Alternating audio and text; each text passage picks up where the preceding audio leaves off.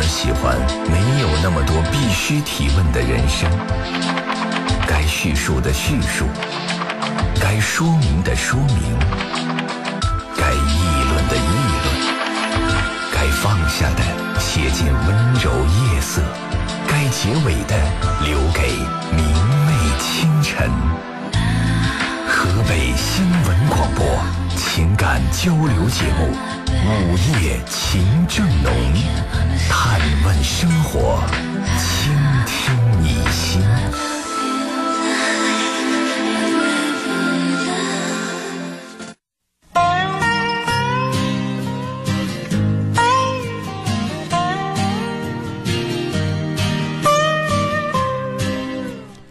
嘿，收音机前亲爱的听众朋友们，大家晚上好！欢迎您在这个时间继续选择收听 FM 一零四三河北新闻广播，这里是午夜情正浓，我是陈露。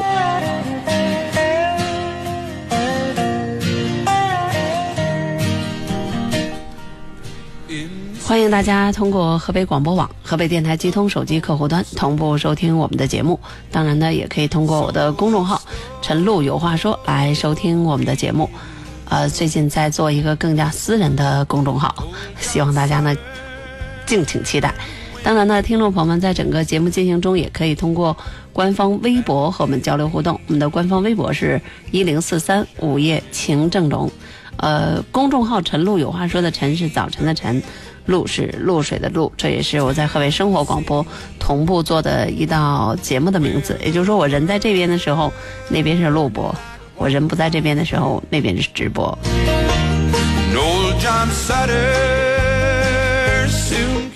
好了，回到节目当中，我们继续接听听众朋友们的热线电话。我们的节目其实蛮老套，但是好像也一直很时髦，那就是你问我答。关于情感问题，有什么想不通的事儿，有什么解不开的烦恼，如果信赖我，现在就可以打电话了，九六一零四三，九六一零四三，非河北省的朋友加拨一下。石家庄的长途区号零三幺幺，也就是零三幺幺九六一零四三。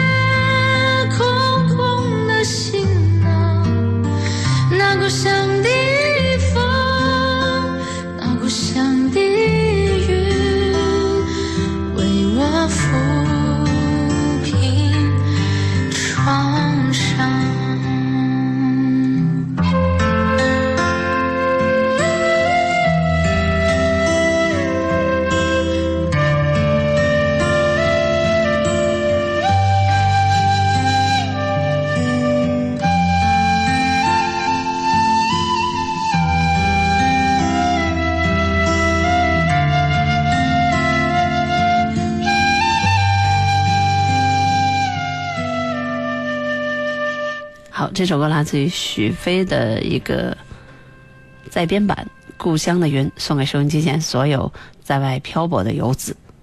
你好，这朋友。哎，您好，陈陈陈老陈老师，呃，我这天天听您的节目，我这要这么到晚上，呃，困得了不地，我都坚持着听您的节目。呃，我这其实我讲不，陈老师您这讲的特别的好，有的山南海北的夸。呃，您有什么事儿，您直接说吧，好吧？哎哎哎。呃，我其实我也没什么多大事儿我是个盲人。到快快快过春节了，人家都高高兴兴都什么的。我呢，呃，我有个原先我有个傻哥哥，他呢跟我俩在一起，后头讲两天他死了，我这就有点啊怪惨的。我这我还有人给我出出差让我上敬老院，我还不愿意去。我这，我这跟陈老师。念念的，我是上那个敬老院，我是去呀，是我是从家了，自己维持。我这还，我是个盲人，还做饭还做不了。上敬老院我还不愿意去。我我问一下，呃，陈露老师，您说我是上敬老院呢，我还是在家了自己维持啊？我这我也拿不定主意。你在家怎么维持啊？我这就是个个儿摸着，也不知道生。哎，看不着开锅就往这烧大灶，我就就摸着，哎，生点就生点，熟糊就好，好了就就说凑合着吃吧，哎。那 貌似应该去养老院吧？你这样的话多危险呢。哎，可不是的，嗯，要我说，我问一下陈陈陈露老师，您这个，我问一下您，我也拿不定主意，我也不。啊，这个直接给您的回答就是去养老院，因为你这属于鳏寡孤独之中的一个，对吧？啊，是是，嗯，国家是负责给你们养老的，好吧？哎哎，好嘞，好，再见，拜拜。你好，这朋友。你好，呃，不要听收音机了，您电话切进直播间了，请讲话。呃，是我吗？啊，是您电话。啊，哎行，呃，我说一下我我们小子，我们小子是十六了，上初三呢。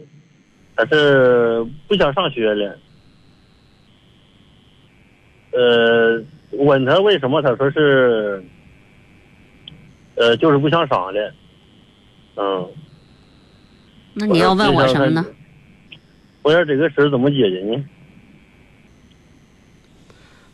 呃，这样的话问题我们在节目里都回答一万遍了。首先，嗯。就是孩子到今天敢说自己就是不想上了，人跟家里人说，这个肯定从小就没给养成那种有自尊心、有上进心的孩子，对吧？嗯。那现在这个你要想这一辈子都由着他性子来，那你这次就别拦他。但是要告诉他，不是他想干嘛就可以干嘛的。那这次至少应该给他扳扳这毛病了。怎么着？没听懂是吧？嗯。如果你要想让你的孩子知道这辈子不是他想做什么就做什么，想不做什么就不做什么，那你这次要给他板板这个毛病了。这回听懂了吗？哦，板了。可是他他去了学，他去了学校以后，呃，他说的在家里边说的挺好，可是到了学校以后，他他的脾气么的，性格什么的，他给老师顶嘴。那你没有，我刚才在前半句我已经说了，你肯定没有把你家孩子养成一个在学校里很乖的、很听话的一个孩子，对吧？嗯。那跟老师顶嘴，这本身就是没很没教养、很没礼貌的一件事情。嗯。这这应该你更多的从自身的教育方法，以前已经这样放任了，以前弄的他已经这样没规矩了，那你现在还不要给他立规矩吗？哦，做错了事情是要付出代价的，没饭吃，没衣服穿，想睡不能睡，想上学不能上学，想不上学必须得去上学。世间没有他所想要的欢乐。一个不到十六岁的孩子，经济不独立，话语权是不完整的。听懂得了这些话吗？听懂了。那还要问什么？嗯，过了。拜拜。欢迎大家继续拨打直播间的热线电话九六一零四三，这里是午夜情正浓，我是主持人陈露。那是我日夜思念、深深爱着的人啊，到底我该如何表达？他会接受我吗？也许永远都不会跟他说出那句话，注定我要浪迹天涯，怎么能有牵挂？梦想总是遥不可及，是不是应该放弃？花开花落又是一季，春天啊，你在哪里？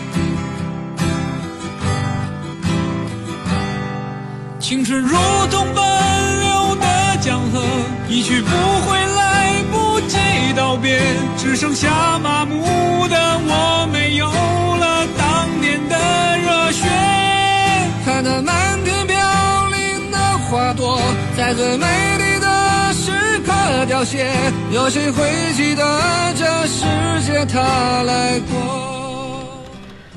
你好，这朋友，哎，你好，你好，啊，你好，那个我想问一下啊，就是现在我二十九岁，然后我有一个哥哥在家里，在家里呢，现在我嫂子他们就是闹别扭，闹别扭以后要离婚，要离婚以后呢，反正看着老人挺那个挺着急的，咱咱也是，反正看着挺挺，反正看看着妈看着父母吧，挺不好的，心里挺难受的。这个东西，我不知道怎么说呀。这个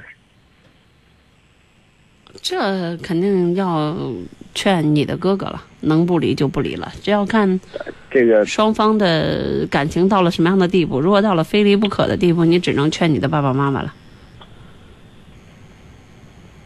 比如说双方各有一方背叛，或者说不是原则性的问题，对对对就是就是就是那那肯定是无论是原女的背叛还是男的背叛，谁都过不下去。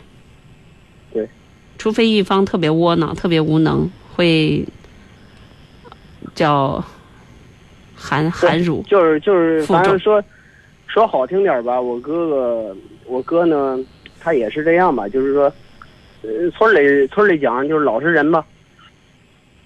对啊，如果说一方窝窝囊囊的话，那可能只能忍辱负重了。如果你哥哥嗯虽然老实，但是这点气节还有的，那我觉得家里人应该支持吧，因为他也过不下去。但是有一点，农村现在娶个媳妇儿比上天都难。你，反正离了以后，就是你再能娶得着娶不着，那那可能另当别论了。就是这样。我也是一直想着是，就是多帮一点他们，我就怕这个家里边这个矛盾这个事儿，因为我我虽小吧，然后我我我在市里边还还可以，在在市里边买房卖买车吧，他们条件都不行，就是说这个事儿，然后 我说他们家有孩子，我妈他们带着，我们家这个孩子从小也是我，我就我就怕这个，我我我嫂子她这个她这个人呐比较那个，咱咱怎么说呀？反正不能说人家不好啊，就是说，我这个我这个孩子呢，我也没让我妈带过。我就怕老人们再闹什么意见，然后给我嫂子他们，因为我嫂子他们在老家嘛，然后我这孩子都是我雇保姆长大的，就是说，现在呢，现在我哥他在外地上班，然后孩子孩子在老家，我说让孩子让让那个孩子过来，过来以后呢，咱说咱没自信吧，这是假的。就说也也也想让父母过来，就是我这个孩子上学呢，我说我掏钱，人家不愿意，说我怎么着怎么着了，反正这个事儿，反正弄得挺不痛快的，反正感觉。你到底是哪里的问题？到底是给你带孩子或过来这边的问题，还是他们俩感情有问题？你要问哪方面？有问题？他有问题，像这样的话，那是你嫂子出轨是吗对对对，你你哥不能原谅是吗？原谅，反正现在也没有，反正他们就是就是闹着离婚，也没有说原谅不原谅的。现在刚开始闹，我也是刚刚知道，时间不长呢。嗯，嗯，像这样的事情，那是因为也管不了啊，对呀、也改变不了现实啊。对呀、所以说这个这事儿，我我就是看着父母可怜呗。现在很多的父母都蛮可怜的，结婚之前操心结婚，结婚之后怕离婚。嗯，嗯，你说在农村里，你说让他再娶个媳妇儿，对不对？还带一个孩子，这个也挺那什么的。对呀、反正就是各种的难嘛。再找一个也并不一定怎么样。嗯所以我刚才已经就回答这样的问题，对于我们来说没有难度。一就是劝你哥，嗯能忍则忍，因为换一个也不一定咋样，将来人家回来给你孩子当后妈，对吧我？妈也是这样说。对，能凑凑合合的过，也许另外出轨嘛，肯定就是贪小便宜呗。有的可能还还还可能庸俗到就是为了一点点小便宜，为了一点点蝇头微利，可能出卖自己的这个灵魂，这都没准儿的事儿。另外呢，还有一点就是，如果你哥这边劝不住，就说眼里揉不进沙子，我不受这羞辱，我一个人被打光棍儿，我也不找了，那你就得劝你妈他们呗。这事儿是碰到哪个男的，这都很难接受，对吧？其实这个这个事儿吧，我介入也也不太好，就是说我就是看着心里边儿，愿意跟你说说这个事儿吧，就是。谁家都愿意很省心，但是这显然不不是一个省心的家呀。对，这个事儿我我又不能给人家提什么意见去，你们离吧，你们和吧，怎么着的，对不对？这事儿反正这个意见是可以提的吧？你当弟弟的，至少可以给他指指指出哪个样是什么样的后果，离是什么样，不离什么样。对，但是你要知道，像我们做电台主持人，我们一定要给分析的呀。对我我我我就我就我这个我给他说过，你们你离了怎么样，然后你不离怎么样，我说我也说过，你嗯离呀、你就早点离，你你岁数也大，然后你你你要不离，你就你就看着给不离，怎么说呢，我也说过这个事儿，但是嗯就是看着父母们挺着急的，这没法整，这个就就像谁碰到了什么事儿想不开一样。你说怎么让他想开？那你要再问的话，那像这样的事情就，你你你你得看什么样的人。人有的那些父母性格特开朗，不愿意想这事爱咋地咋地，是吧？然后我出去旅游去，我吃好的，我我出去逛去，农村是吧？对，你的父母他要是想不开，他出去逛他也逛不省心，他也放不下，他就不是那个心、心理上能够抖落得开的人儿，那怎么劝也不可以，你只能看着他，那是他的正常生活，就是想不通啊，碰到什么事儿过不去啊，那是他的正常的反应，对，所以才会说一个人的见识决定了一个人的胸怀，一个人的胸怀决定了一个人的决定吧，对吧？对，你也就是跟我唠唠这样的事情，你要想说通过什么样的方式那个让你爸爸妈妈想得开，那、呃、小孩没娘，说来话长了。对对对对，嗯，那这样吧，行吧，好嘞，再见，拜拜，不客气。你好，你好，这位朋友，你好，感觉你好，这位朋友。啊，你好，您电话接进来了，咳嗽的这位同朋友，呃，是你电话，嗯，那个主持人，我想请问一下，嗯、我是一名高三的学生，我现在嗯感觉特别大，特别累，怎么办呢？什么？我我感觉现在压力特别大，而且特别每天学习的特别累，而且也不见效果。首先，这个世界上很多的事情都没有说，就所谓的叫不劳而获的。我现在还在上班，我已经很困了，我七点多的时候就困，我到现在还还在直播间里上节目，我不累吗？每一个人，不管是你将来参加工作，还是过去，我也我也小过，我也参加过高考。我曾经跟大家说，我学习的时候，我都学到了脑袋掉头发、斑秃。人要是想做成一件事情，是需要靠意志力。去坚持，然后战胜自己，才能够赢得成功的。如果说碰到一点点困难，呃，是，我们还有一句话叫“吃得了苦，才能享得了福”。如果你不吃眼前的苦，可能将来你就要吃更大的苦。你是需要明白一些道理，然后用这些精神层面的东西去来鼓励自己，就像我们说的打鸡血一样，让自己坚持下去。苦是必然的，谁不曾苦过？每一个参加高考的人，只要有对大学的向往，都苦过。嗯，至于压力大，我倒觉得是可以缓解的，因为你要知道，做一件事情最好的方式就是做百分之百的努力，然后呢，不问前程，说我已经努力了，至于考成什么样子，最后结果是什么样子，做人也应该是这样，我脚踏实地的，我为人诚恳的去努力，至于别人如何评价我，我最后能不能成功，那是另外一回事儿。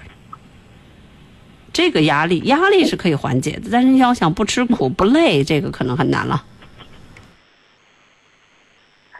嗯，听清了吗？听清了，嗯，就我还想问一下，我现在就是说早早恋吧，我跟我对象也也有几个月了，就是我们也是说压力大，反正我们就是老是吵架，这个你说和谁？和你对象？啊、不好意思，我是不赞成高中生谈恋爱的，我也不认为这些感情是可以拿到太阳底下，说叫大言不惭也好，说叫堂而皇之的去高谈阔论的。我不认为一个读高三的学生还适合于谈情说爱。嗯那个我们我们在一块儿吧，也是互相学习、互相进步。因为他比较呃成绩，他功课好的地方，而我功课不好，我会去问他，然后就是这个样子。那到底是好朋友还是所谓的嗯，恋人？也是也是也是所谓的恋人，你毕竟已经见过家长，哇塞！你是说你们俩吵架是吗？对，好朋友会吵架吗？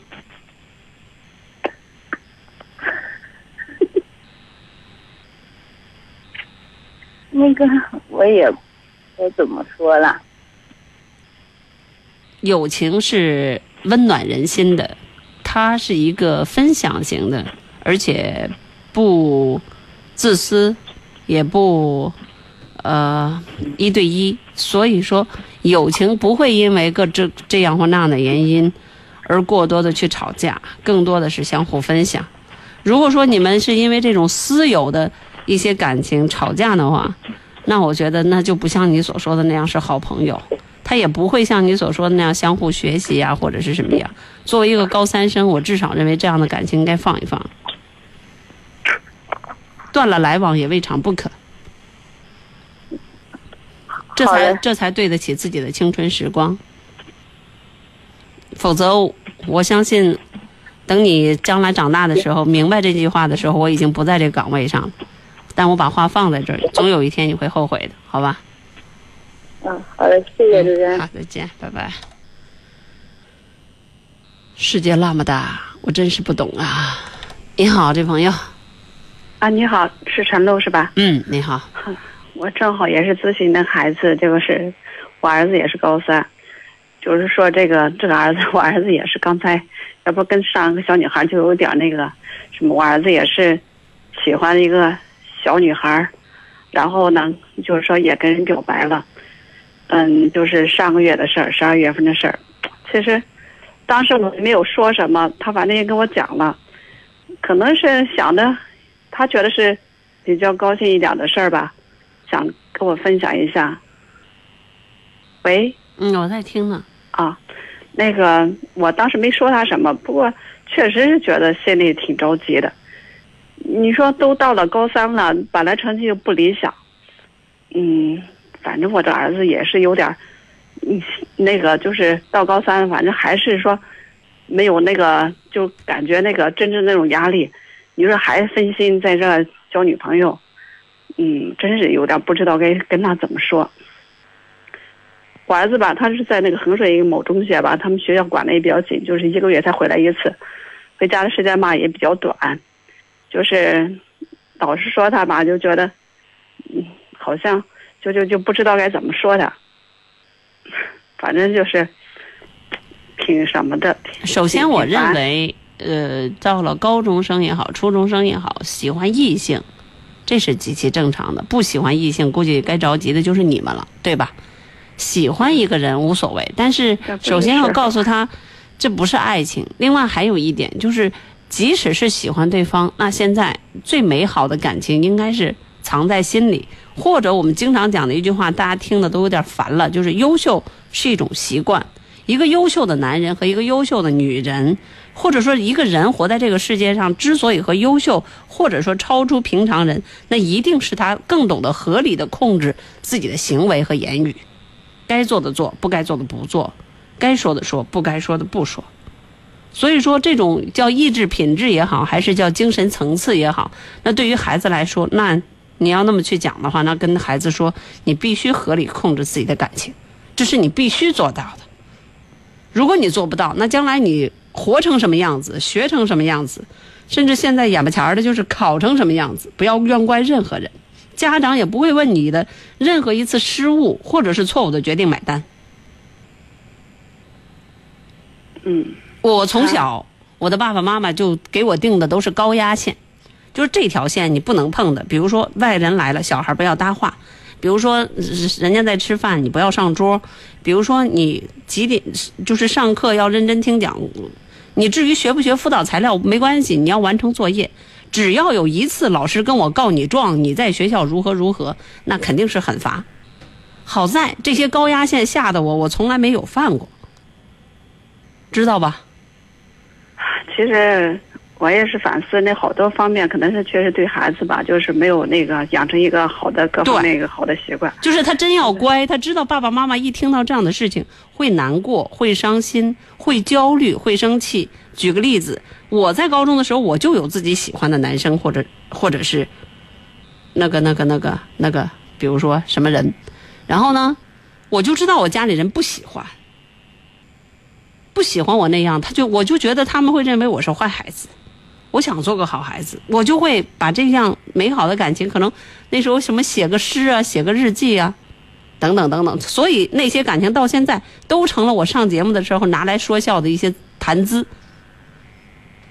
如果他真的是我那时候谈恋爱了，我料料定我现在做不到那么的轻松，因为他至少在我的评价标准里，他有点丑陋，我不会像现在这样说的这么美好，对吧？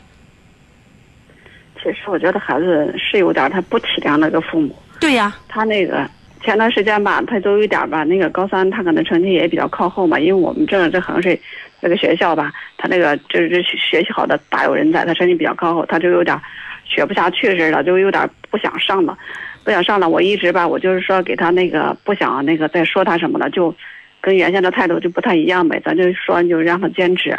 哎，结果呢，你看到了后期，你看又给我来这么一个事儿。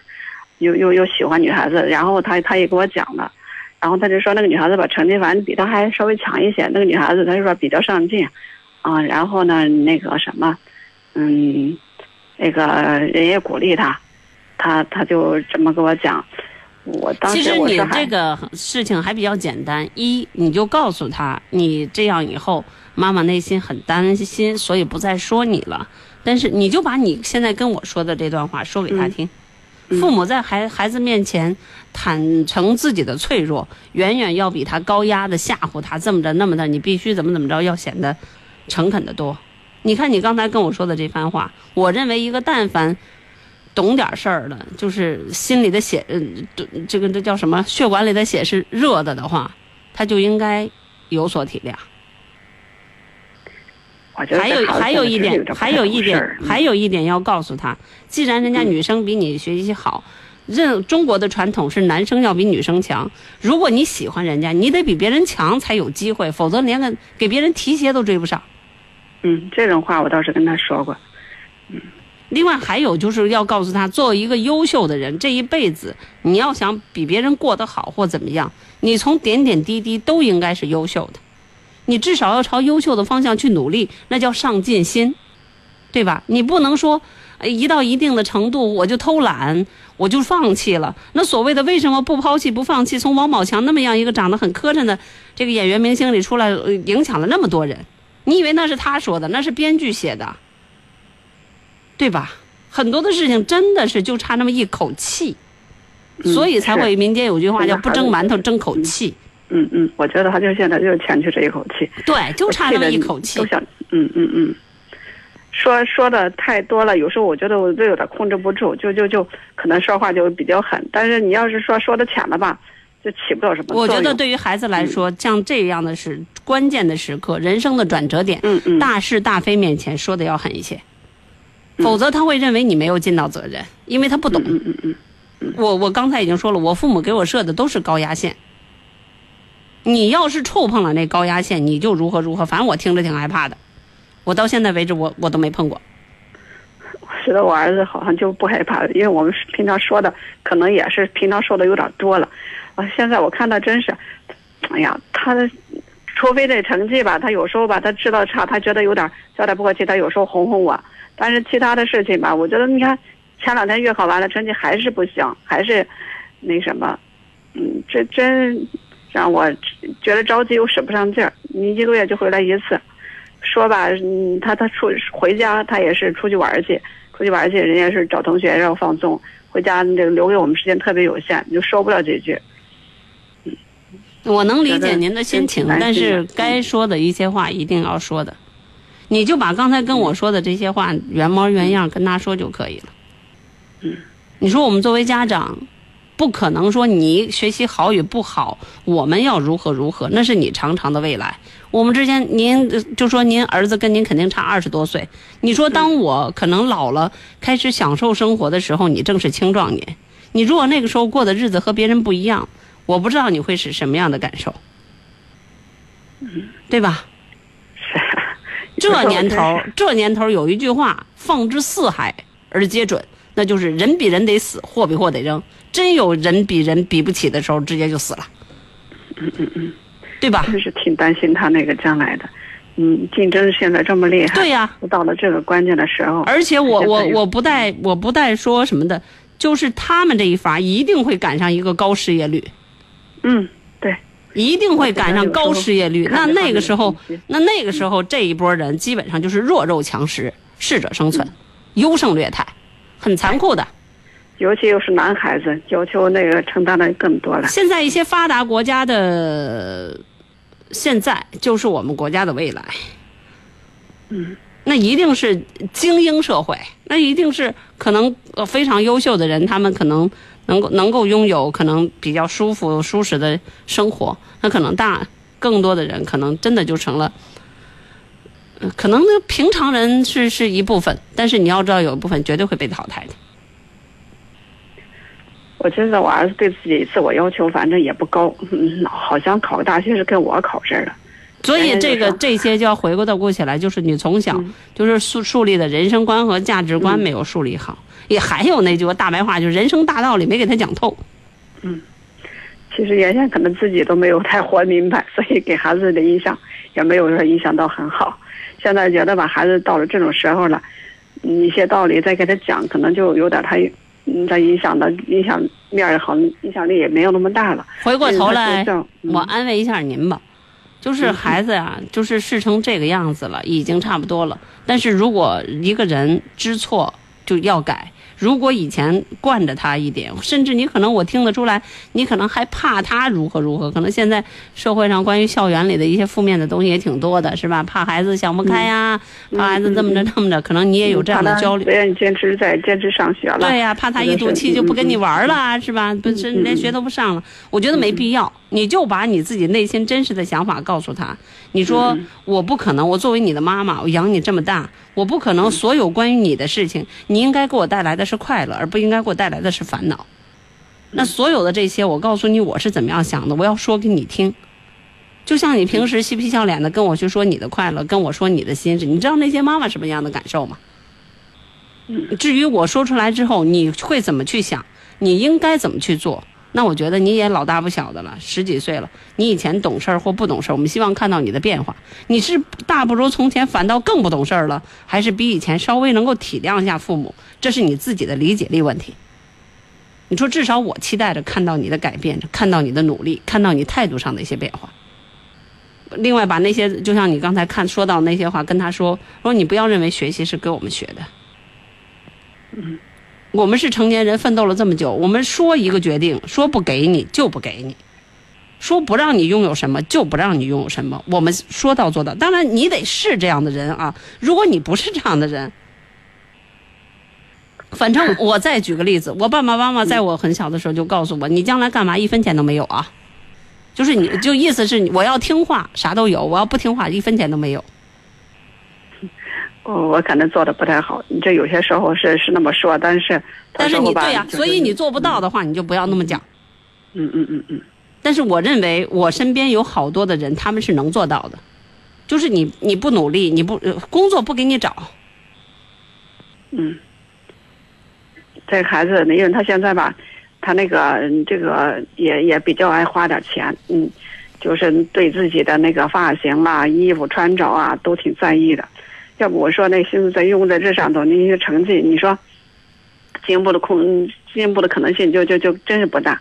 都到了这种时候了，反正每回老师都是说，嗯，要是好好学肯定没有问题。那问题是不好好学，就是欠缺那口气。嗯，那像现在为止，如果他在乎这些的话，告诉他，如果考上大学以后、i p h o n e 七、iPhone 八、iPhone 一百都给他买。嗯如果说考上大学的话，欧洲欧洲十三日游随便去，美国一个月随便玩，对吧？不，既然家里不差钱，既然他在乎这些，发型给你做一百块钱剪一次的，对吧？诱惑他呗，嗯，也只能是这样了。嗯，反正他对这方面挺重视的，对呀、挺挺什么的。那他在乎什么就诱惑他，实在不行我给你跑买个跑车，对吧？他有那本事就让他得，他没那本事让他一边去。那那那告诉他，世界上没有天上掉白掉的馅儿饼。嗯，当然到最后人家没考上，你也给人买个跑车，那完了，你这辈子也就完了，这辈子也就他没也跟他买不了，我也没有那个。我就开个玩笑而已，嗯好吧？嗯嗯嗯，好，谢谢啊嗯，这样啊再见，谢谢陈总。拜拜。你好，你好，你好，这位朋友，请讲话。不说话是吧？哟，我们今天这二路这是有什么毛病了？你你好你好，啊，你你好，嗯，儿子，嗯，今年十六岁，儿子上初三了，也是不想学了，不想上学了。他他认为吧，他休息了一段时间，这学习也肯定落他一段时间。他现在经我们那个劝说吧，又去了，去了之后，他认为吧，现在这老师说的什么都是针对于他，我也不知道怎么调理他这心情。他现在是上学呢还是不上学呢？他现在今天又给老师发生点小冲突，嗯、今天那个下午没去上学。嗯那他要怎么的？嗯，今天回来我问了问，就是说，嗯，他就说老师老找他的茬儿，嗯，我也是劝说他，我说也是你自认为，我我感觉他是压力比较大一点，嗯，一个多月没去上学生病，男孩儿女孩儿啊？男孩儿，怎么会心胸这么狭窄？他那个只有在这一段时间吧，他病的这一段时间，有的时候他就跟我说：“哎呀，活着真没劲，真没意思，还不如死了呢。”他就跟我说您是他的妈妈，：“对，我是他妈妈。他成长环境是什么呀？嗯，这反我觉得也跟我们成长环境也有关系。嗯，像我我们工作吧，我们两个就经常不在家，有的时候晚上我们回来都晚，放学之后净他自己在家。你这孩子性格内向，他也不是太内向的那种。呃，这个按正常的来讲呢，我们今天回答这样的问题就回答最后一个啊。如果是下一个还是子女教育方面的问题，我会直接挂掉。这个是这样啊，就是这叫挫折教育，就是在外面呃，就是很有可能别人不喜欢你，就是你很好，但是别人不喜欢你，也就是我们经常讲的，如果全班老考第一那个人，有的人难免会嫉妒，对吧？还有就是说，你根本没有冒犯别人，但是别人误会了你，可能会对你有有有有跟你有冲突、有对立，要让孩子知道这样的事情是很正常的，不要去想着所有的事情都要搞清楚，所有的事情都要在是非对错当中弄得特别明白。包括要告诉他，既然你是学生，别人是老师，就像你将来参加工作，别人是领导，你是员工，要懂得绝对的服从，要保护，或者说要维护老师绝对的权威性，这是基本的礼貌。不要在这其中去试图挑战。这是我和李爽可能在所有的问题当中唯一不同的。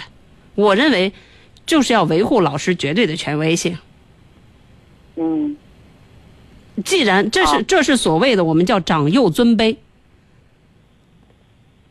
是我们一般都对对对尊称为老师。那既然是老师，那可能在某种程度上，我们或者是碰巧，或者是偶然，或者是必然，在这个老师的手下，或者说课堂中去去去学习。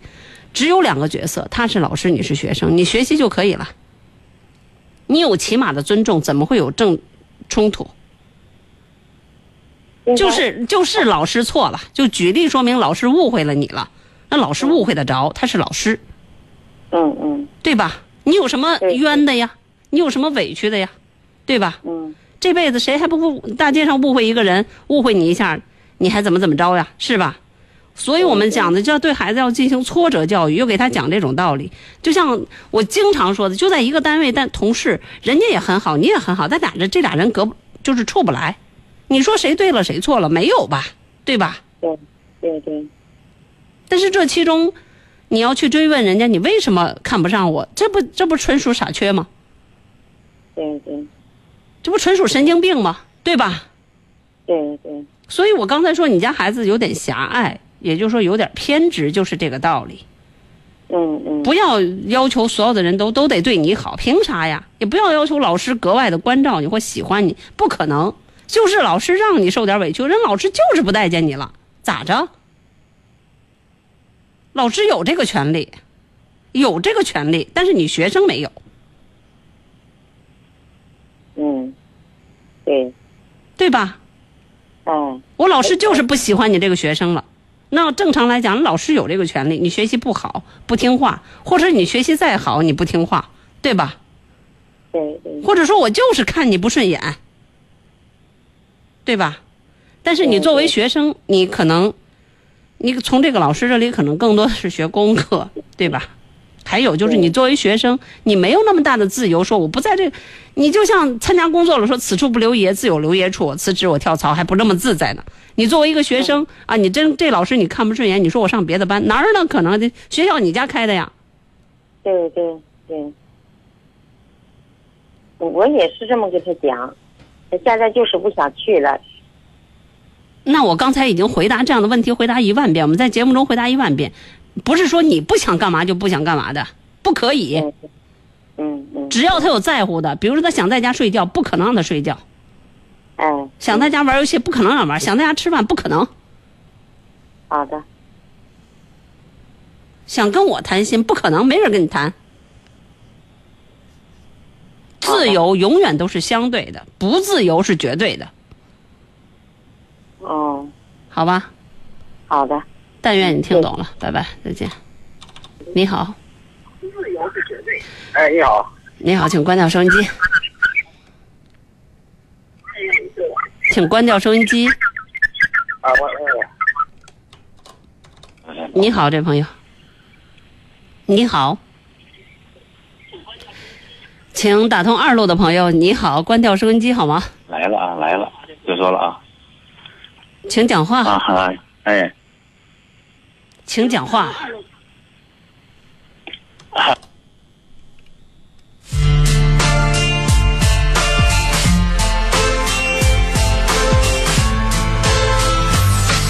每次我坐在这里，想到收音机旁的你，总是觉得很好奇。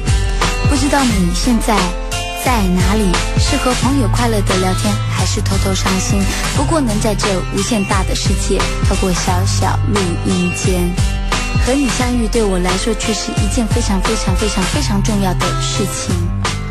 有时候聊了你不太感兴趣的话题，有时候收到来信却没时间处理。相信一定有些什么让你感受深刻，而我却从来没想过。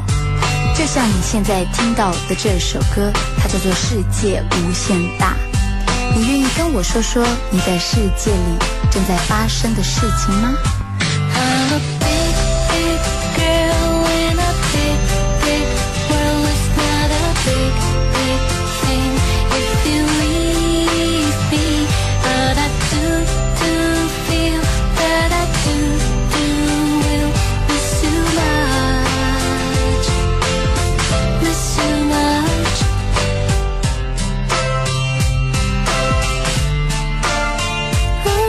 我丑话说好了，如果今天再有关于子女教育的问题，我是不会回答的。你好，这朋友，哎，你好，你好，哎，呃，杨小姐，啊，我我的意思，我问那个吧，我我这不是二婚，啊，您喝酒了吗？哦，喝酒了，挂断电话。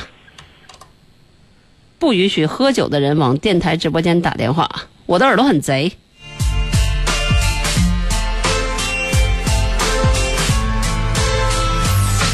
每次我坐在这里，想到收音机旁的你，总是觉得很好奇。不知道你现在在哪里？是和朋友快乐的聊天，还是偷偷伤心？不过能在这无限大的世界，透过小小录音间和你相遇，对我来说却是一件非常非常非常非常重要的事情。有时候聊了你不太感兴趣的话题，有时候收到来信却没时间处理。相信一定有些什么让你感受深刻，而我却从来没想过。就像你现在听到的这首歌，它叫做《世界无限大》。你愿意跟我说说你在世界里正在发生的事情吗？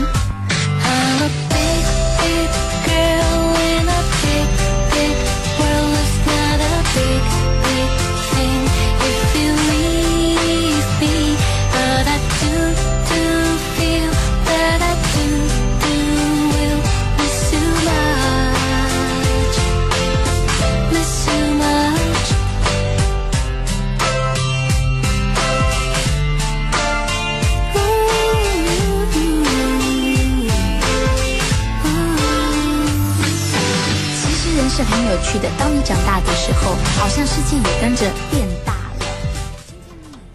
你好，这朋友。喂，你好。嗯，你好。哎，那个我我有这么一个事儿，有个朋友啊，是一三年的时候啊，他在那个南方有个城市，在南方有个城市交了钱，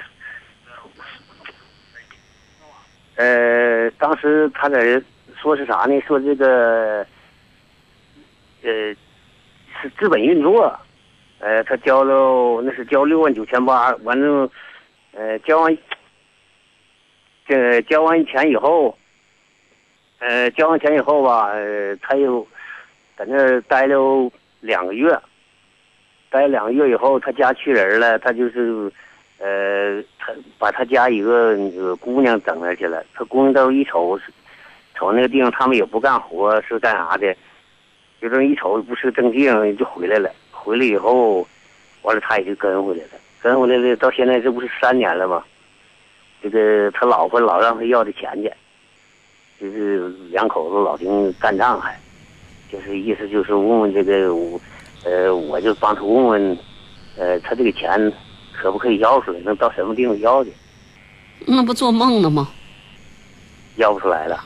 铁定的呀！你心甘情愿做的投，你不是资本运作的吗？你不是投资的吗？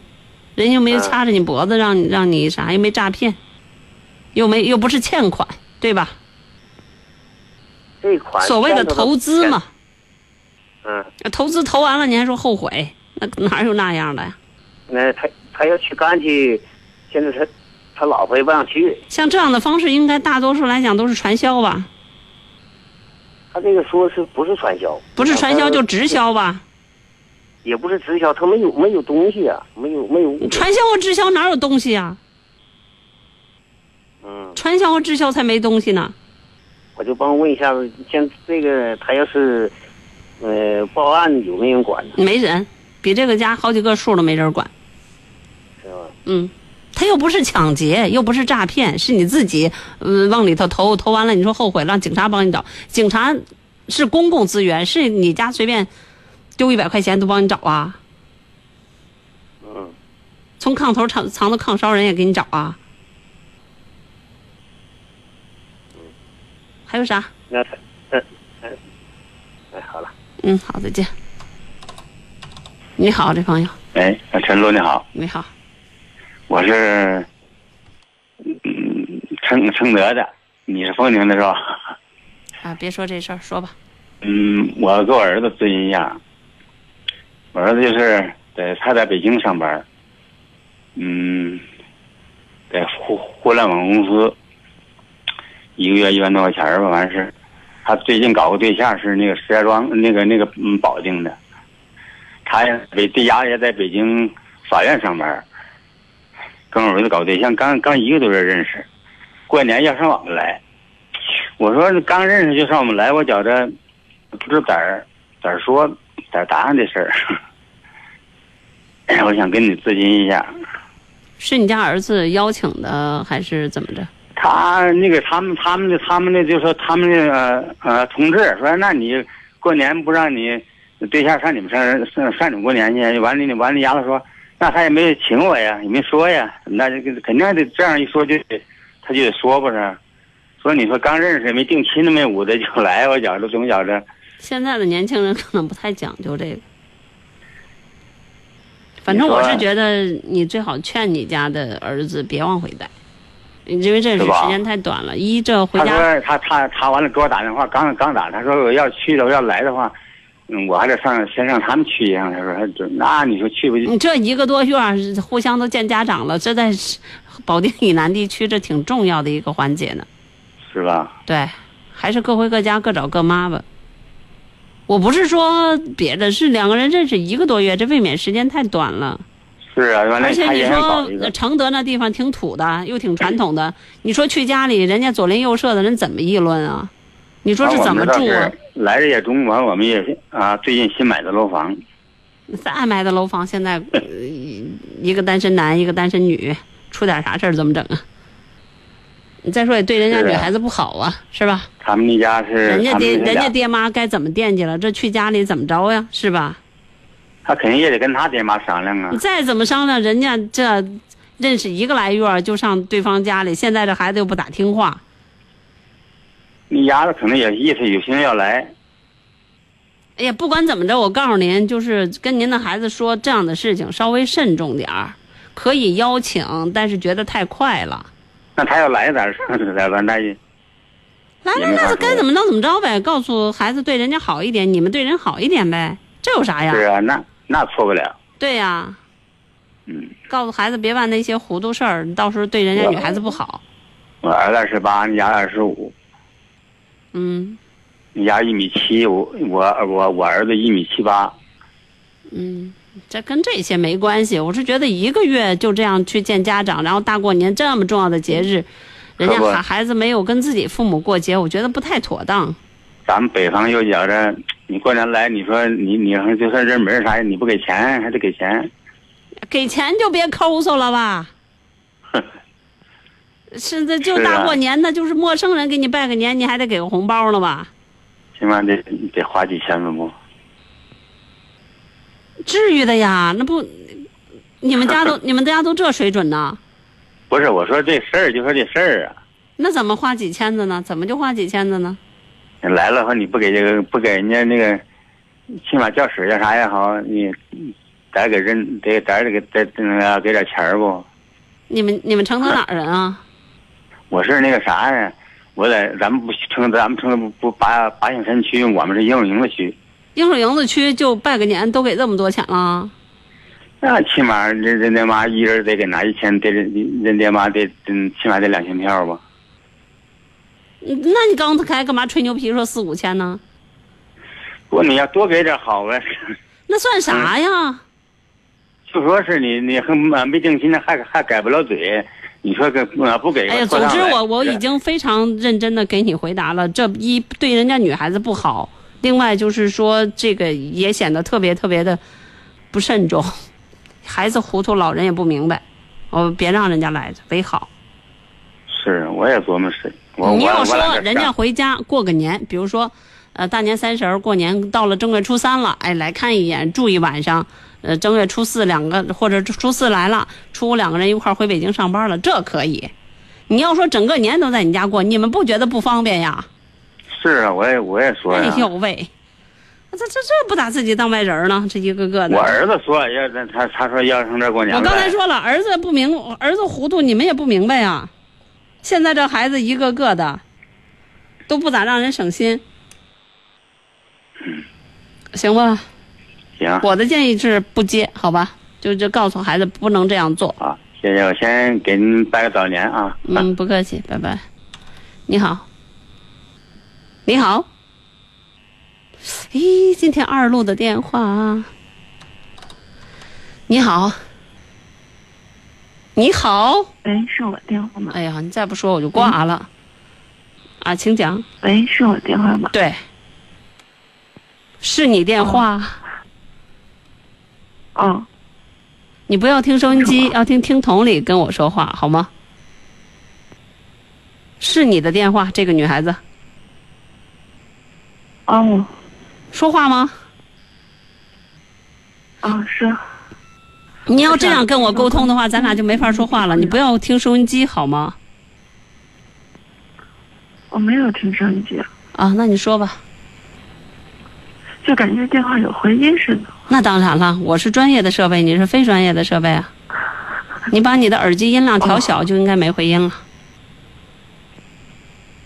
哦。嗯。嗯。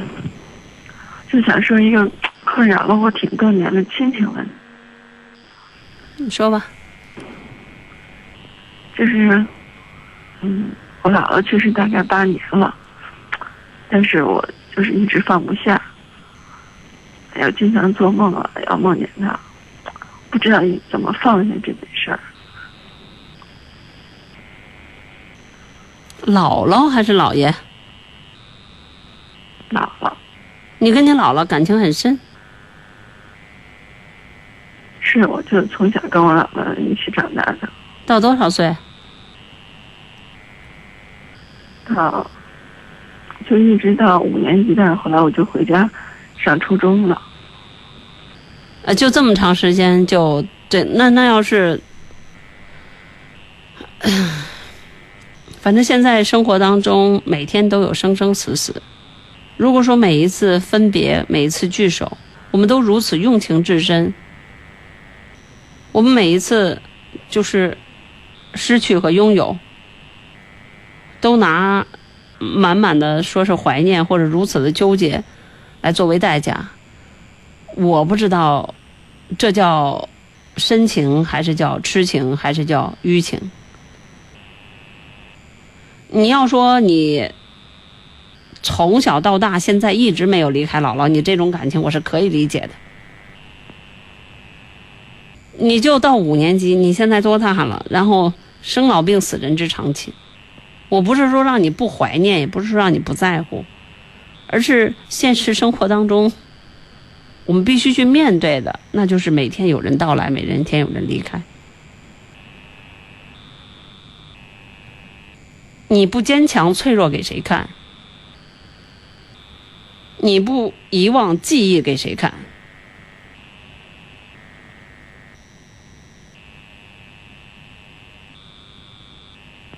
请讲话。你就这个样子的话，只有你自己知道。你不给我打电话，我永远都不会知道，别人也不会关照你的内心世界，也不会懂得你为什么会这样。包括此时此刻你跟我说，我也不懂，我无法感同身受。我既无同情，也无怜悯，因为这对于一个正常的人来说，他从来到这个世界开始，他就要需要面对，因为谁都不知道明天和意外哪一个先来，所以才会有坚强这个字呀。我该说的说完了。讲话啊！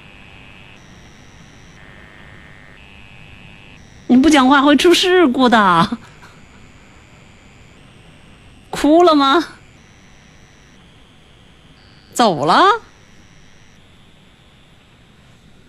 因为你不讲话，我毫无对象感。你要说挂了，你就挂了；你要说你说不出来了，你就说不出来了。你出出个声也行啊。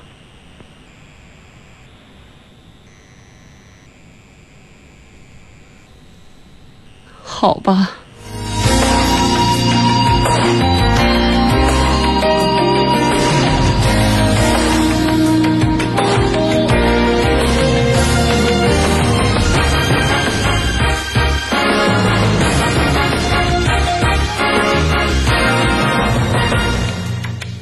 那是从须上采下的红，没有人不爱你的色彩。一张天下最美的脸，没有人不留恋你的容颜。你明亮眼睛牵引着我。让我守在梦想，眺望未来。当我离开家的时候，你满怀深情吹响号角。五星红旗，你是我的骄傲。五星红旗，我为你自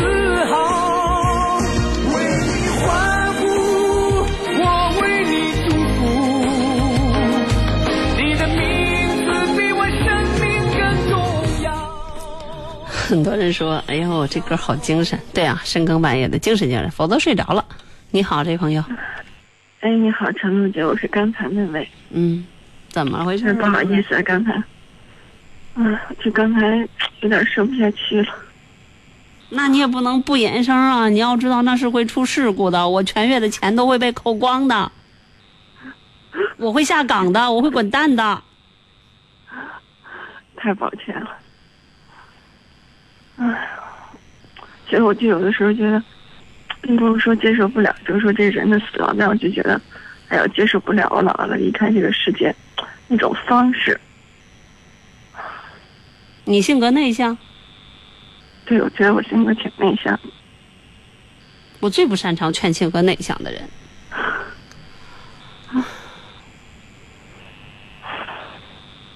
你父母和你生活在一起？父母就算没怎么跟我生活在一起，后来后来上高中就住校了，上大学就走了，然后也没有什么沟通。上面还有一个哥哥，我跟你讲啊谁都有姥姥，谁都有姥姥姥爷，姥姥姥爷都特别特别的慈祥，都特别特别的好。我那我姥姥姥爷也可好可好可好可好可好了。我想起我姥姥的时候，还满满的怀念。但是，生老病死，人之常情。有些东西既成事实，就像你考不上大学，你天天做梦还在那儿想着，哎呀，我要上了北大如何如何，那不那不纯属没劲吗？人已经去世了，你需要做的，真要是有情有义，那让自己过得漂漂亮亮的，让自己生活的好好的、美美的，那才算真正的有志气，那才算真正真正的懂事儿，那才叫真正的孝顺，那才叫真正的怀念和祭奠。你在这里唧唧歪歪，你在这里可能泪流满面，那不是你姥姥要的，你姥姥是要她的外孙女开开心心的，比别的孩子还要开心。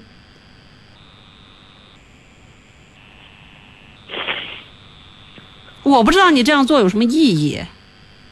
还是那句话，你不坚强脆弱给谁看？挂了你今儿电话，我就不知道你是谁。我也不会关心，我也不会在乎这世界上有像你这样没出息的人。你周围的人谁会因为你这样觉得你这人重情重义？还是那句话，没有同情，没有怜悯，因为是你自己不争气。日有所思，夜有所梦，这没有问题，谁都会梦见自己在乎的人，无论是爱人，无论是亲人，无论是朋友，也会梦见自己怕的人，无论是仇人，也无论是自己恶心的人，都会。这个很正常，这不是说你梦见就好像你你你姥姥如何如何。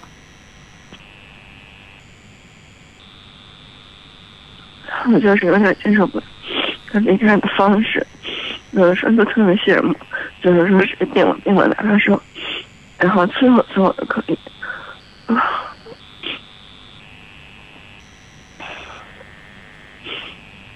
现在这样的时代，什么方式不可能呢？人需要做的只是他活着的时候对他够好就可以了。每天这么多的交通事故，那天在广州一个什么什么路上，两位青年警察，两个人都三十一岁，被一个大货车压扁了。你想想他们的家人会是什么样的感受？事故、意外，谁能预算和设计自己怎么怎么着啊？哎，我不知道你咋想的。你哭有啥用啊？你对姥姥哪里来的这么深的感情呢？几年了？八年。几年了？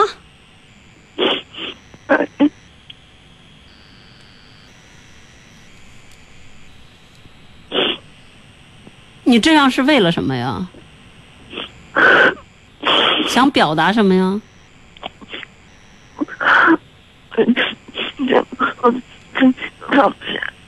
什么？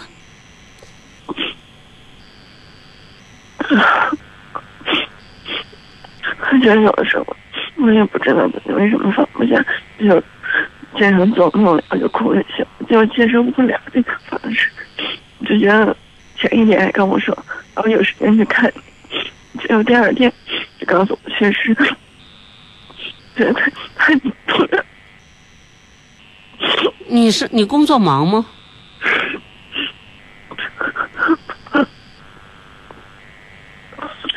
你多大了？二十七。你工作忙吗？不忙。你谈恋爱了吗？结婚了。你生活中有那么多的事儿可以做，为什么还会这这件事情还走不出来呢？太太突然了。所有的意外一定不会通知你的。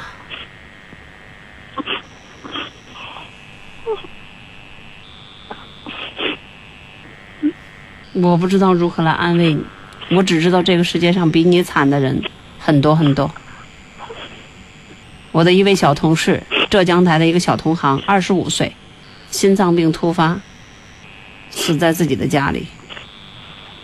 参加过什么什么中国什么花朵什么什么那种。他的爸爸妈妈有的是房子，有的是钱，然后位置高官，独生女儿。他们不火了，但是我关注了他妈妈的微博。他妈妈很乐观，也很积极，也很坚强。这世界上比你惨的人，我认为他们很惨。是，我也知道，但是不知道为什么就是接受不了，就是无意当中就做梦，然后梦了就醒了，经常这样。八年了，我觉得应该是慢慢去放下。那那我只想说，你有心理疾病了。你需要看心理医生了。我很少在节目中提及这个字眼，我也不认为心理医生有什么作用。但是你要这样的话，那只能说你心里有病了。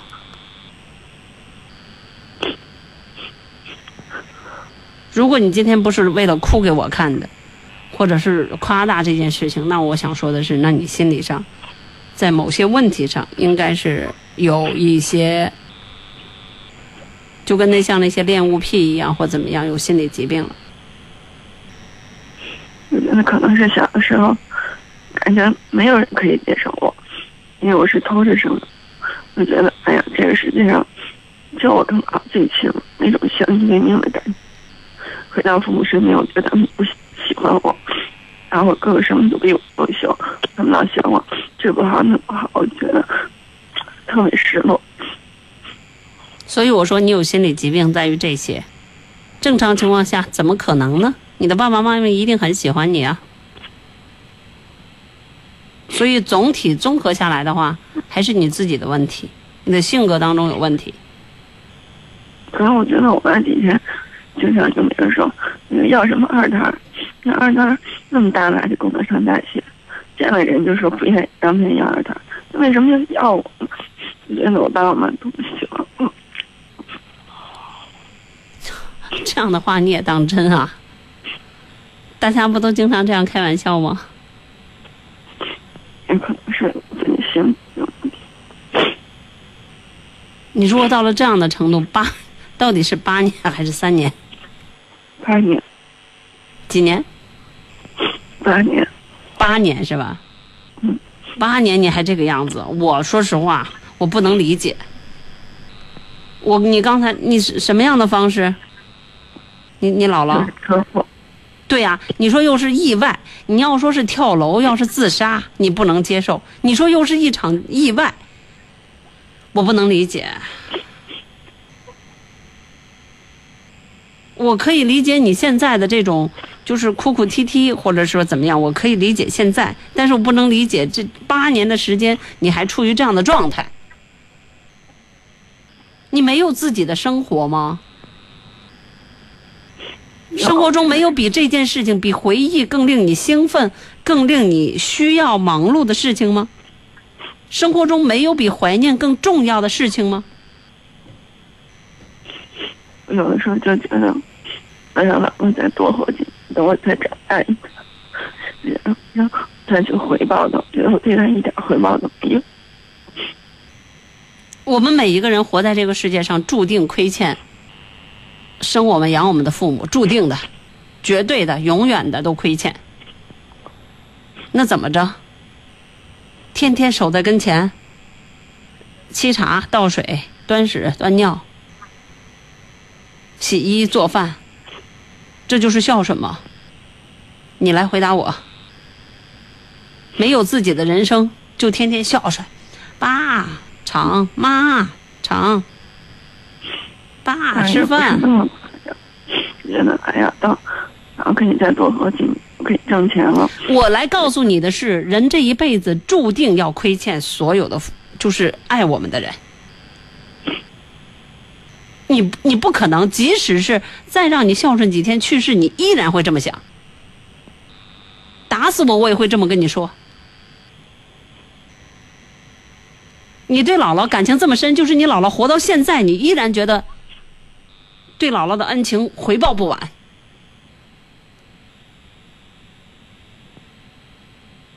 你的人生不继续了吗？你知道什么叫遗憾吗？人这一辈子注定，你知道艺术里边讲叫残缺的美、遗憾的美。人这一辈子注定是有遗憾的，再完美的人生也是会有遗憾的。我这还没怎么着呢，我的人生都充满了遗憾了。我都去弥补吗？我也没那本事啊，老天爷不给我机会啊，我不活了，我活在遗憾里啊。我不跟你唠了啊，我该说的都跟你说了。我不明白你为什么会是这样。我知道有一些老师一定会说我对你没有安慰，或者是如何如何。但是我想，你到今天你应该需要一个人告诉你，你这样做毫无意义。你的姥姥绝对不会因为你这样哭哭啼啼而在天堂里微笑。他要的不是这样的外孙女，好吧？他要的是你开心，要的是你快乐，要的是你活得漂漂亮亮的。我不知道你二十多岁的人为什么不明白这个道理。还是那句话，如果你说你的姥姥是自杀、跳楼或如何如何，你如此这般，我可以理解，是一场意外。我们生活当中太多的生生死死，我们每一个人都把自己的现在和别人已经失去的那些东西捆绑在一起。每个人都这样不负责任，这样这样随意的话，他活着还有什么意义呢？是，其实我觉得我自己白天都没在想，但是晚上就是无意识的去琢磨。你琢磨个头啊！你听听音乐，听听广播。你干点别的，实在不行，你你你你练练点那个叫什么什么什么什么这个这个操那个操的，你动起来，把自己累个臭死，然后躺床就睡，琢磨什么琢磨？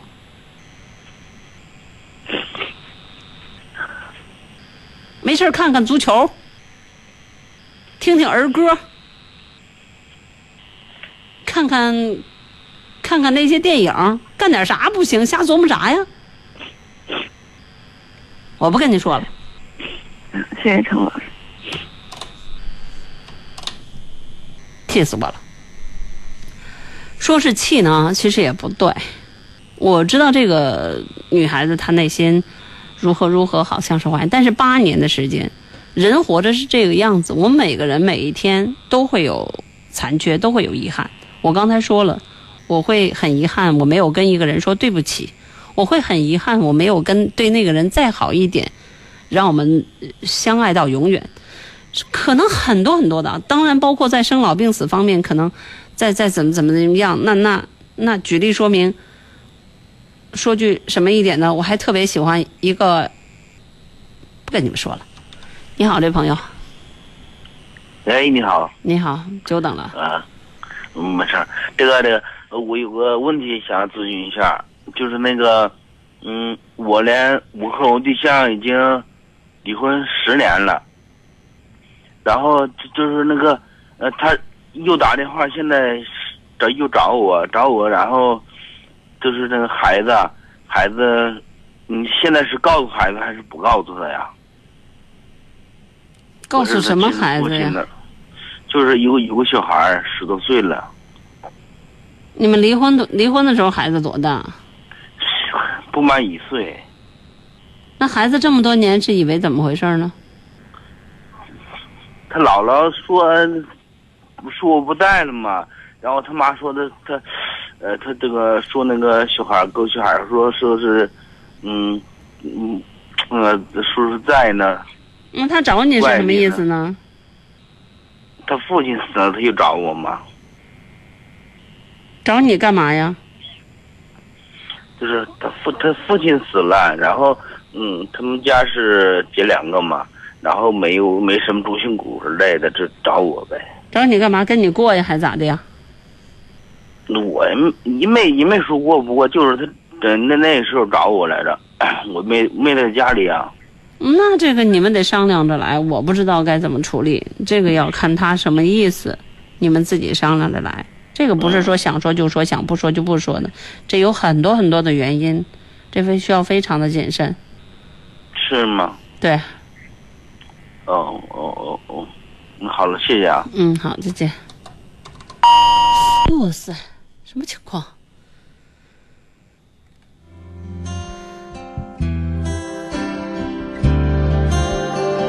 呃，看一看听众朋友们你所发的微信，哪位朋友说，这个这位同学打过电话，这姑娘打过电话啊，我还不记得。她说，估计她是觉得对不住她姥姥，疼了她半天。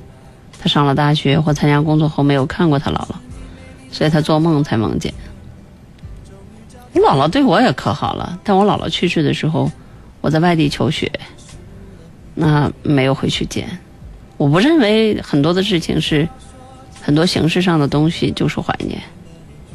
人有的时候内心的那种坚强，还有对自己的一种要求，还有努力，甚至是勤奋所换来的成就与荣耀，是可以与那些爱你的人，不管他是否能够看得见、听得见、感受得到，来相互分享的。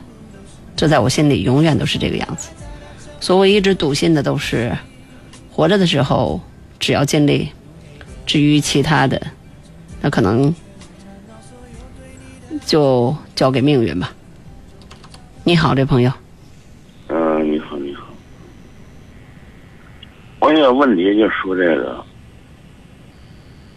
我们这个吧，因为我呃，我们家属简单就多么简单，让我大声的对你说，I'm thinking of you。脑袋都是你，心，小小的爱在大城里好甜蜜，念的都是你，全部都是你。小小的爱在大城里只为你倾心，那灰尘的票根你留作纪念，不必害怕面对离别。哦，剪掉一丝头发，让我放在胸前，走到哪里都有你陪相随。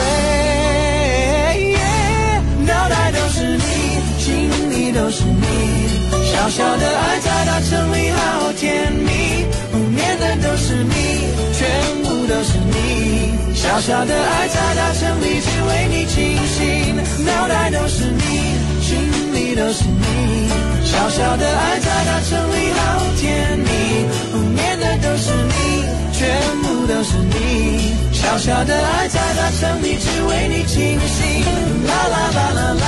啦啦啦啦啦啦啦啦啦啦啦啦啦啦啦啦啦啦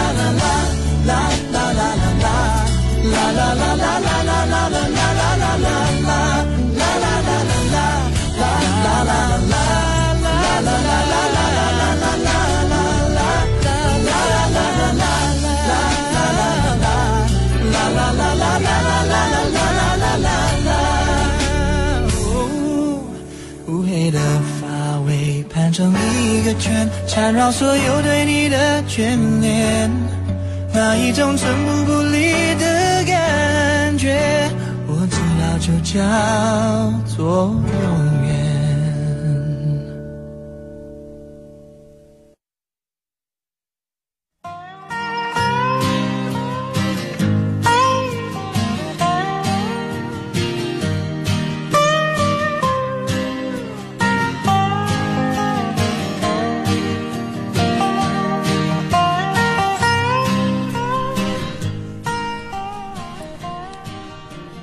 看到一句话，说失恋之所以痛苦，不是因为失去，而是因为后来没有遇到更好的对象。如果下一个远胜过上一个，要还说痛不欲生，连自己都会觉得虚伪。所以有时候觉得脚下世界如何坎坷，其实是我们自己没有把心态放平。送给刚才那位哭泣的女孩。其实世界没有你想的那么糟，有的时候是你自己把自己给整哭了，把自己给整的整个人都不好了。这世界上没有什么事情是你必须用哭泣，必须用这种可能特别昂贵的代价去所谓的还，或者是叫偿还。你好，喂，你好，啊，你好，你是陈老师啊？嗯，嗯，我说一下就是家庭的情况啊，就是嗯，我儿子和我媳妇儿啊，他们他们孩子不是上幼儿园，嗯，我我就已经来了一年多了，我给他来带孩子，嗯，每天呢早晨起来六点我起床，我七点赶到他们家，我给他他们他们都七点上班去，我过去接，把接班接上他们孩子，我八点送他们还上幼儿园，这不是将近到一年多了，给他们接送孩子，每天他们下了班我给他们做饭，下午我吃了饭我回来，每天我自己走，我也不会骑车子，回来就到了家就是八点半，这不是他们他们经常打架，经常吵架，吵完架。媳妇儿就过来就找我来，不管是半夜，不管五更，他就找过我来了。找过来我就说啊，一次一次的我就嚷嚷他。后来这两次我就说，你们过好了过，过不好了你们就离婚。哦，你别来找我来。他才说，你是他妈，我不知道你找谁。嗯，就是这么一个问题，你说我该怎么办呢？说的这句话是对的呀，因为吵架的时候，他跟他希望你来管管你儿子呗。嗯，从嗯对就跟就跟两个小朋友吵架，吵完架以后我去告老师，不也是这个样子吗？对吧？如果他在家里吵架，我去找你妈，不都是这个样子吗？对吧？这个找你是肯定是对的，只不过是你被找的烦了，或者说你也管不了你儿子，你也解决不了他俩实质性的问题，但是至少他找你这件事情，他还是希望能过好的，对吧？不是，他们经常打架，他们他们打到架了是。那打架也不是说不是不是不是儿媳妇一个人的事儿，肯定你儿子这边有问题呗，对吧？哎，就是他们俩，他他们两人，他打他，他打他，啊，那打完了就那那是素就过来。找我来了。所以说，那个找你的话，那肯定作为你你要说女的打男的，那算野蛮；那男的打女的，那起码来讲就有点不像话了。就是他们俩老是他互相打啊，他他把他身上挖的挖的都是俩人都很够呛。那暂时这嗯，再再说是他那天找过我来，我说是，我说你们别这样了，我每天给你带孩子，我多辛苦呀。我说哦，从他来了我就给你们带洗呀涮呀他们还家里的衣服。他说嘞，你带孩子是应该的。啊，你看你，他说这样的话，你看，反正这样讲也是，他说的不好听啊，但实际上来讲，你肯定不是说单纯的为儿媳妇儿带。另外，我刚才你没说这句话之前，我就想说，正常情况下，你的儿子那是你的亲儿子是吧？儿媳妇儿不知道心疼你，那你儿子应该知道心疼你，他怎么就不知道顺带的，无论是接孩子或送孩子，减掉一个环节呢？为什么自己的妈妈做饭，他就不知道出面然后帮你做顿饭呢？哎，媳妇儿是回了家，他什么也不做。你不要管人家媳妇儿，人家媳妇儿不跟你亲是一样的，是没有问题的。但是你儿子都没咋地，你怨得着人媳妇儿吗？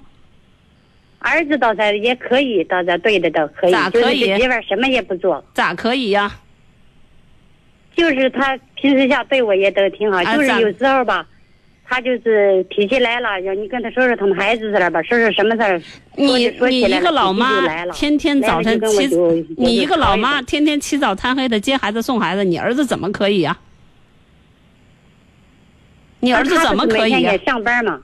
谁不上班呀？那这这些我们同同事这些上班族，人家不自己接孩子送孩子吗？哪个不是啊？人家我一个同事的老公，就是因为自己老婆发烧，从大老远的学校去打完卡以后回来，再跑一个来回儿回来送送孩子。嗯，谁不上班呀？那这我刚才说了，你儿媳妇不心疼你，那极其正常，不是亲生的嘛，对吧？你儿子不心疼你啊？起码早晨送一个孩子，或者晚上接一个孩子，少一个环节是一个环节。趁您讲话了，您连自行车都不会骑。啊，我不会骑呀、所以像这种情况，你儿子都不咋地，你怨得着儿媳妇咋的吗？不是，他也他也有时候他相对有时间吧，他就接一下，或者是有时间他送一下。那你刚才咋不说呀？那，就是我说他有时候也送呃，是不过是少，时间少。啊，那怎么着？我就问你，就说是我我这孩子应该给他带去不了？他说那他那天过来说你带孩子是应该的，他说。反正你不带，那是你儿子和你儿媳妇共同的孩子。嗯，他俩现在都打的天叫地叫的呢，你不再不带孩子，估计俩人不更打呀？我估计就过不下去了。那这这这到时候更鸡飞狗跳的。好，感谢大家守候收听今天的午夜情正浓，我们节目结束时间就要到了，呃，我们下节目再会，拜拜。